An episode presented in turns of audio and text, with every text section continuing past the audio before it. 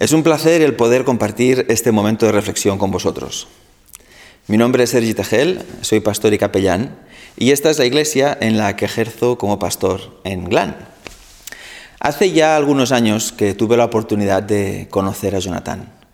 Más tarde tuvimos la oportunidad en familia de conocer no solamente a Jonathan, sino también a Abigail, y les tenemos un gran cariño.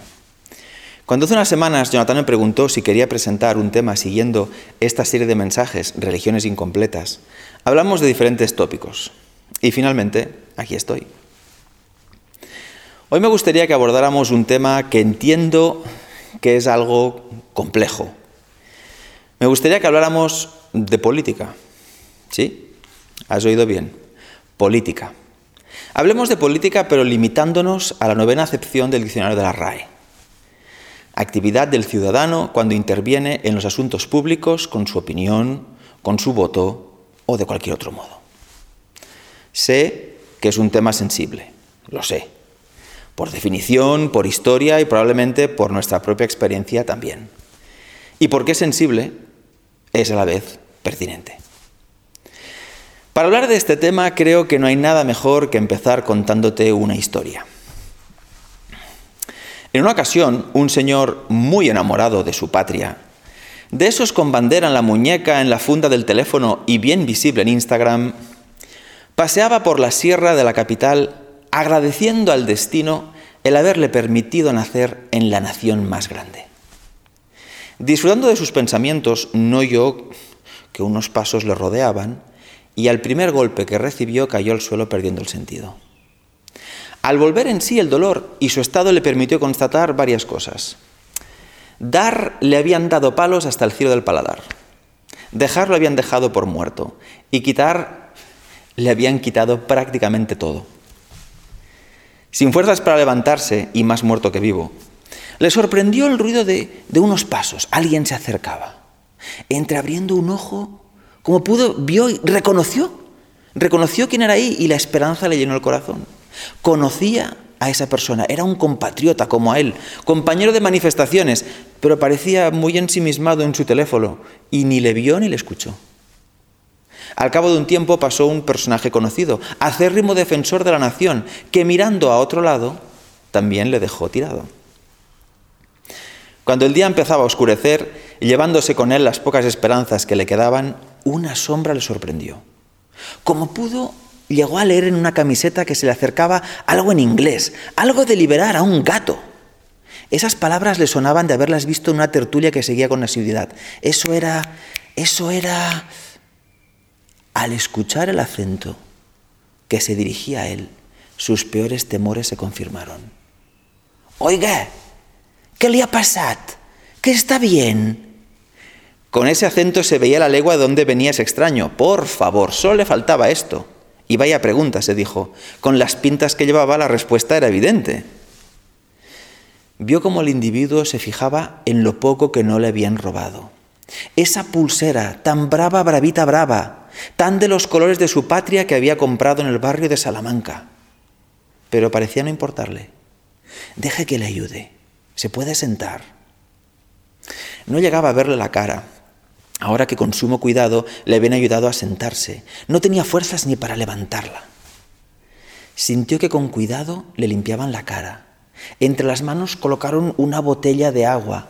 Al beber se sintió algo mejor y pudo por fin levantarse. Se apoyó en la espalda del desconocido para mantener el equilibrio. Sintió como una chaqueta le cubría mientras con cuidado le cogían de la cintura y le ayudaban a andar. ¿Que ha tenido un accidente? No negó con la cabeza incapaz de hablar. Le han atacado. Como si su cuerpo no fuera suyo, se sintió a sentir con la cabeza. Quina mala gente, dijo el extraño. Apóyese en mí y vaya con cuidado. Tengo el coche cerca.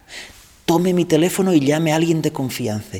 Habla, hable con quien haga falta. No se preocupe, ¿eh? Nos vamos para urgencias para que le miren. No se preocupe, yo le llevo donde haga falta. Y luego, si quiere, vamos a poner una denuncia.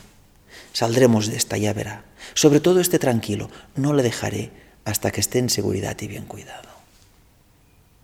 ¿Te suena la historia, no? Vale, vale. Alguno debe decirse, ¿cómo ha dicho que se llamaba este? ¿Sergi? Hombre, aquí el amigo Sergi, catalanufo, dejando en buen lugar a los catalanes. Y para más delito, free cat, que lo hemos pillado, liberar al gato. Mm, nacionalista, independentista. ¿Qué más, Sergi? ¿Qué más? ¿Conoces la otra versión de la historia? No, no pasó en la sierra de la capital, pasó en Montserrat. ¿sí? También era un señor muy amante de un país, un país allá arriba. También atracaron y lo dejaron igual de mal parado que al primero. Como al primero también pasó alguien por allí, también le ignoraron con mayor o menor disimulo. También a él le sorprendió quién se acercó a socorrerle. No, no se lo esperaba. Ni las tres letras bien visibles en la camiseta de fondo verde. Tampoco se esperaba el acento ni el cuidado en la voz que se acercaba a su auxilio. Ese hombre no era de la zona, eso era seguro. A él también le ayudaron a levantarse con cuidado, le cubrieron y le llevaron a recibir la atención que necesitaba.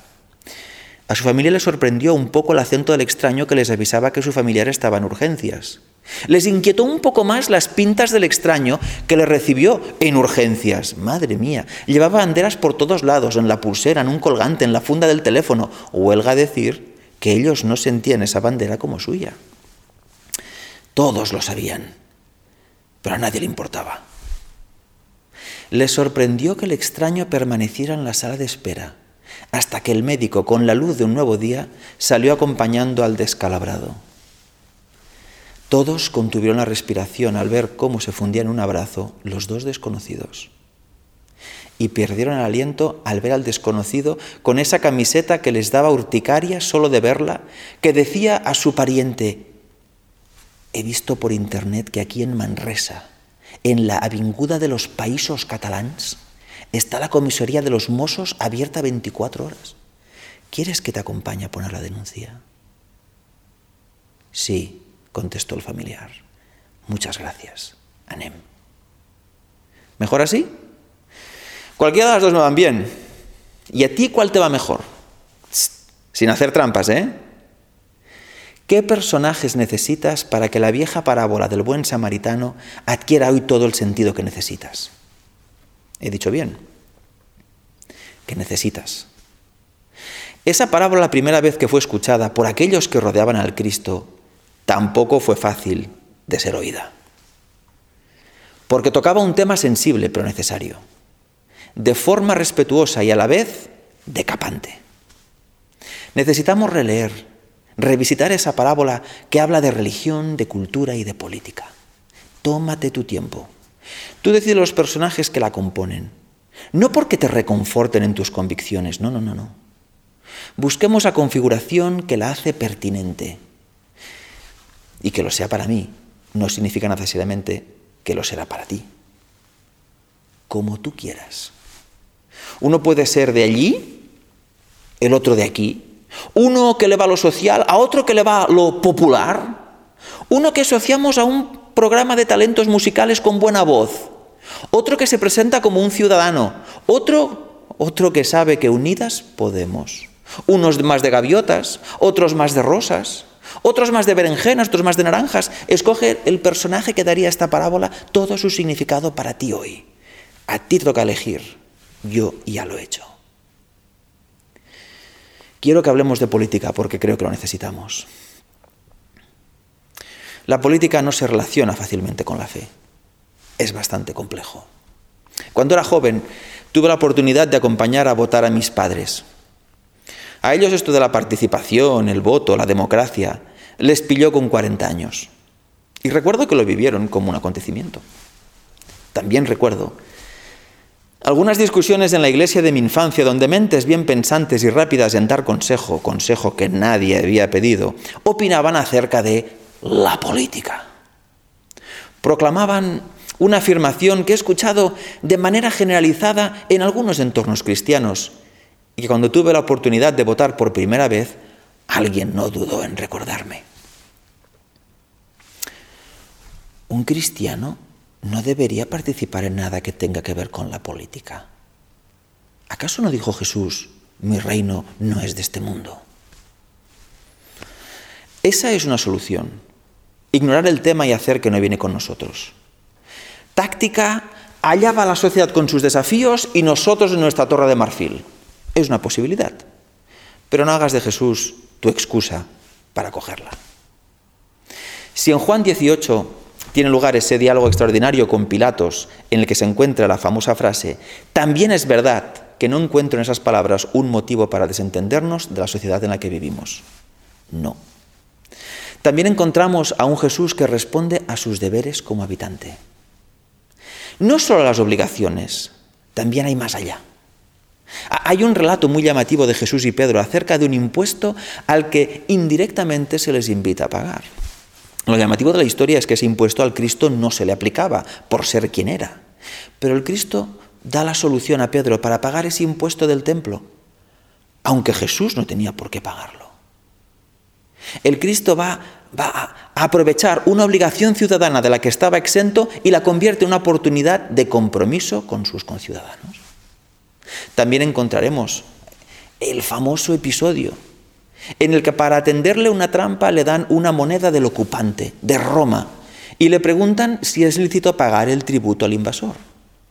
Conocéis probablemente la historia y sus implicaciones. Si el Cristo dice que sí, que hay que pagar el tributo, vaya Mesías está hecho.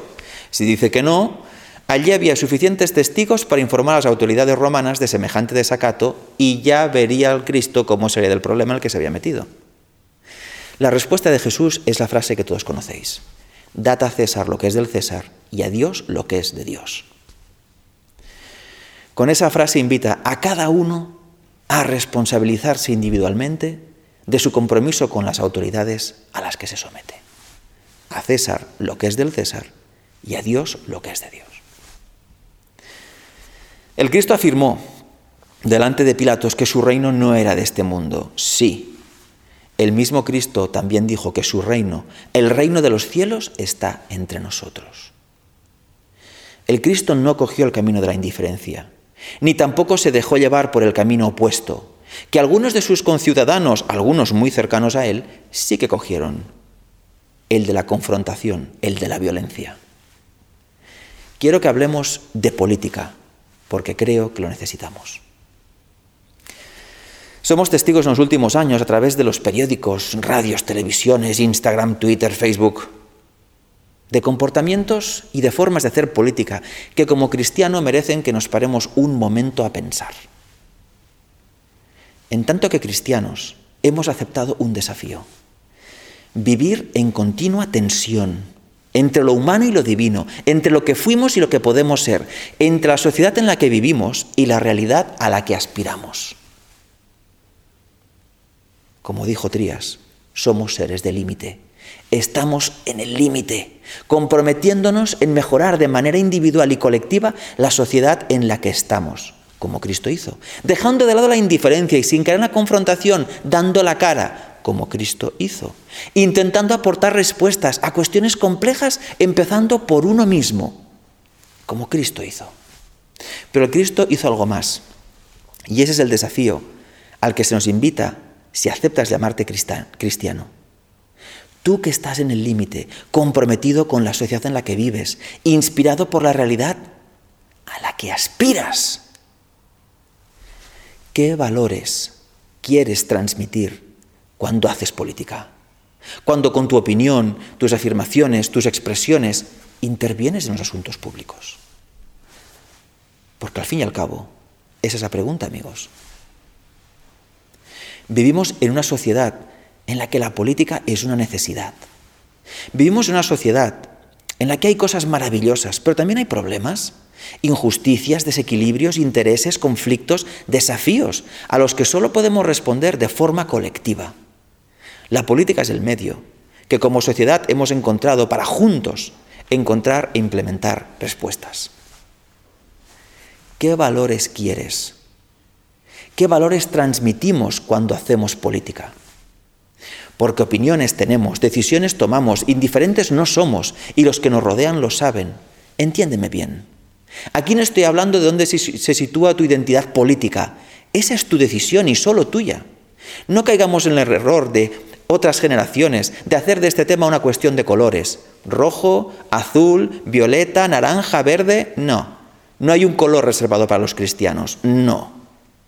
Puede ser que tus creencias, que te ayudan a conformar tu identidad, te acerquen más a un color que a otro. Eso sí, pero cada uno hace su elección libremente. Lo importante no es el color que eliges. La pregunta es cómo lo vives, qué dimensión le das, cómo lo transmites. Tú y yo somos testigos de algunos principios que exhiben en ocasiones la política, sin distinción de colores, representados en mayor o menor medida en todo el espectro de la política, en la forma de hacer política, y que expresan formas de ser que se encuentran en las antípodas de nuestro modelo. Por ejemplo, la confusión entre los intereses personales con los intereses globales. El afán de infravalorar o despreciar al otro que piensa diferente a mí. O la ilusión la ilusión de que todos los medios son válidos si permiten conseguir los objetivos que nos hemos dado. Por un lado, vivimos en una sociedad en la que el ejercicio de la política es una necesidad y por otro aspiramos a una realidad mejor con Dios, aquella que nos presenta el Cristo. Esta aspiración nos inspira ya, aquí y ahora, porque el reino de los cielos siguiendo las enseñanzas del Cristo, ya está entre nosotros. Cuidado, soy consciente de que no siempre los cristianos hemos dado el ejemplo en la transmisión, promoción y vivencia de los valores del Evangelio. Lo sé. Por eso te hablo de los valores del Cristo, no de una iglesia. El Evangelio nos inspira a mirar al otro con valores como, como la dignidad, no solo por la que pueda tener hoy, sino por toda la que puede tener el otro mañana. La bondad. Ofrecer yo primero, sin esperar nada a cambio. El respeto, no como un deber, sino como una oportunidad que facilita el encuentro. El servicio, no a una causa, por más que sea común, ni a mí mismo, no, no, servir al otro.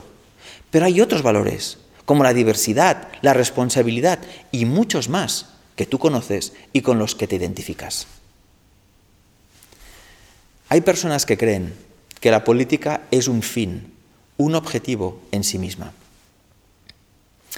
El día en el que se olvida que no es más que un medio, no ideal, pero necesario para responder a situaciones en las que la respuesta se debe dar en conjunto, empiezan los problemas.